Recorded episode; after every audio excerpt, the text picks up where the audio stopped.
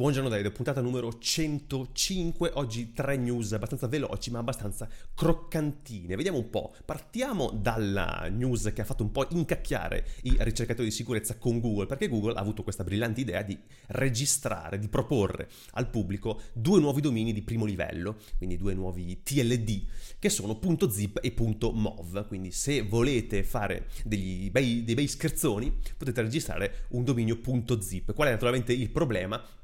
Che appunto zip e .mov sono anche eh, estensioni abbastanza note e conosciute di file e quindi è piuttosto facile creare dei, delle URL eh, malevole, maliziose che portino un ignaro eh, utente a cliccare, a scaricare magari del software malevolo, eh, magari inviato per mail in una mail confezionata ad arte per fare phishing, quindi è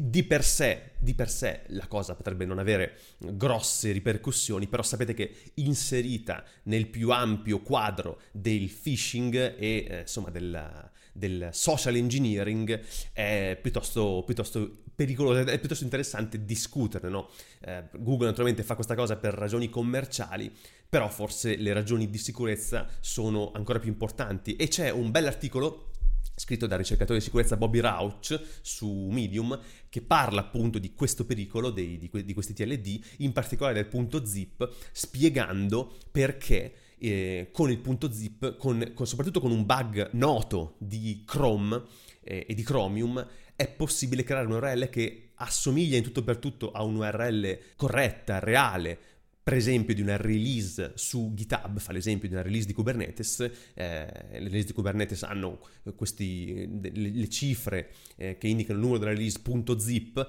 e naturalmente prima c'è tutto il path del repo di Kubernetes su GitHub, questo vale per tutte le release su GitHub, ecco che trasformare questo URL eh, corretto della release Kubernetes in un URL malevolo che punta magari a un, al download di un altro file, di un virus, è piuttosto facile sfruttando il bug appunto eh, che consente di creare, di inserire nell'URL degli slash che non sono gli slash interpretati appunto dal browser come slash per il path, ma sono dei caratteri Unicode che assomigliano a questi slash, però non vengono eh, interpretati. E sfruttando questo e sfruttando la regola del browser che consente di mettere degli at nell'URL e tutto quello che c'è prima del at viene interpretato come il, lo username, ecco che mettendo lo username eh, con gli slash fittizi e in fondo, soltanto come ultima particella, il nome del file, che non è il nome del file ma il nome del dominio, .zip, si può naturalmente facilmente ingannare l'utente. Qui su questo blog post è, specific- è spiegato bene come funziona il meccanismo del browser per interpretare un URL e viene fatto un esempio molto, molto dettagliato insomma di come sia possibile ingannare un utente eh, presentandogli un URL che sembra legittimo ma che in realtà porta a un problematico download. Quindi insomma eh, mossa di Google naturalmente per ragioni commerciali, vedremo un po' che cosa succederà adesso c'è anche una richiesta alla ICANN, che è l'autorità che gestisce i DNS su internet, di verificare se valga la pena magari eh, flaggare questi domini o toglierli addirittura dai, dall'elenco dei domini che vengono consentiti eh, ai, ai, browser. E adesso bisogna vedere un po' che cosa succede. La seconda news è molto breve in realtà. Arch Linux ha migrato tutti i suoi repository su Git. È un'altra notabile migrazione a Git. Loro avevano tutti i repo su SVN e adesso sono migrati a Git, in particolare su GitLab. Quindi adesso a gitlab.archlinux.org eh, trovate tutti i nuovi repo. Quindi naturalmente se siete utenti Arch Linux dovete aggiornare Pacman, che è il gestore dei pacchetti, perché tutti i repo sono cambiati. E, e, niente, questo è abbastanza notabile anche perché eh, appunto si accoda alle altre eh, notabili migrazioni a Git e a GitLab che abbiamo visto. L'ultima, per esempio, che, eh, che, abbiamo, che abbiamo affrontato piuttosto corposa è stata quella di Drupal, che ha migrato tutti i suoi repo su, su Git e su GitLab. E in ultimo, una, una, cosa che è un po' curiosa, più, più, che, più, che, una notizia, è una cosa curiosa, non so a quanti potrà interessare avere un laptop senza lo schermo, ma con uno schermo in realtà virtuale, uno schermo virtuale da 100 pollici, perché eh, questa azienda che si chiama Sightful ha deciso di creare un portatile che al posto dello schermo presenta degli occhialini, in realtà aumentata, collegati in modo fisso, in maniera fissa, quindi con un cavo che non si può staccare, alla base che ha la tastiera e il touchpad e attraverso questi occhiali appunto si vede questo schermo gigante curvo da 100 pollici. Poi il laptop non presenta neanche grosse caratteristiche hardware perché è uno Snapdragon con 8 GB di RAM e 256 GB di spazio, praticamente uno smartphone neanche di alta gamma. E il sistema operativo è un custom su base Android eh, chiamato Spacetop OS, realizzato proprio dalla stessa azienda che commercializza il prodotto, prodotto che costa 2000 dollari ed è disponibile soltanto a inviti con una lista, eccetera. Altra cosa notabile, non c'è un Play Store, quindi non si possono installare app in questo laptop ma soltanto eh, aprire un browser e installare app con, attraverso le PVA, attraverso il Progressive Web App, quindi si possono soltanto aprire app via browser, naturalmente eh, è, stesso, è, stesso, diciamo, la stessa filosofia di Chrome OS, Microsoft 365, Slack, Zoom, Teams, eccetera, Google Workspace, naturalmente, tutto quanto è già eh, presente nel browser, quindi per l'operatività, però in più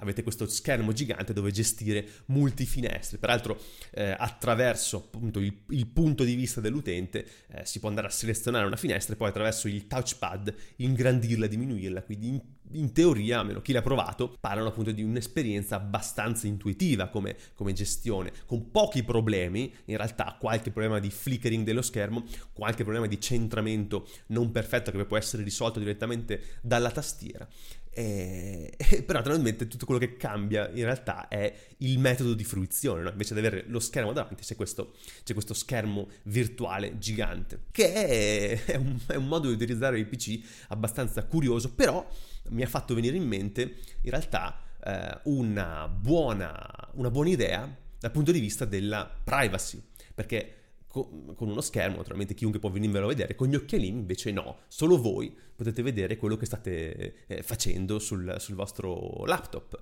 Quindi da questo punto di vista c'è, c'è effettivamente c'è un guadagno, c'è un guadagno di, di, privacy, nessuno può vedere quello che state facendo. Non so se questo metodo di fruizione avrà successo, però insomma, eh, diciamo, complimenti all'azienda che ci ha scommesso, a questa Sightful, che ha deciso di scommettere su questo, su questo laptop e vedremo un po' se sarà eh, l'unico esempio o se si andrà avanti. Sappiamo che Meta sta lavorando a occhialini basati appunto su Android che dovrebbero creare un'esperienza simile a quella dello smartphone, però con occhiali e con eh, interfacce da polso, quindi con specie di smartwatch per comandarlo. Eh, quindi l'idea potrebbe essere andare in quella direzione in futuro, però vediamo se gli utenti sono pronti a una transizione di questo tipo già oggi o se bisognerà aspettare ancora un po'. E insomma, abbiamo chiuso anche questa puntatina del lunedì, un po' diversa dal solito, naturalmente forse ve ne sarete accorti, soprattutto chi mi ha guardato, che ha guardato anche il video. Spero vi sia piaciuta, ho provato, naturalmente provo, sperimento, provo cose nuove, ve l'ho detto. Quindi se vi piace fatemelo sapere, se non vi piace fatemelo sapere lo stesso, anzi è più importante ancora. E comunque, per tutti gli altri, noi ci vediamo fra qualche giorno per la prossima puntata, domani però, super importante naturalmente, domani pomeriggio, live dalle 4 mi pare, non mi ricordo, seguiteci su Telegram, sto parlando di Continuous Delivery, podcast super importante, super frizzante e super croccante che ogni due settimane viene a rallegrarvi il martedì.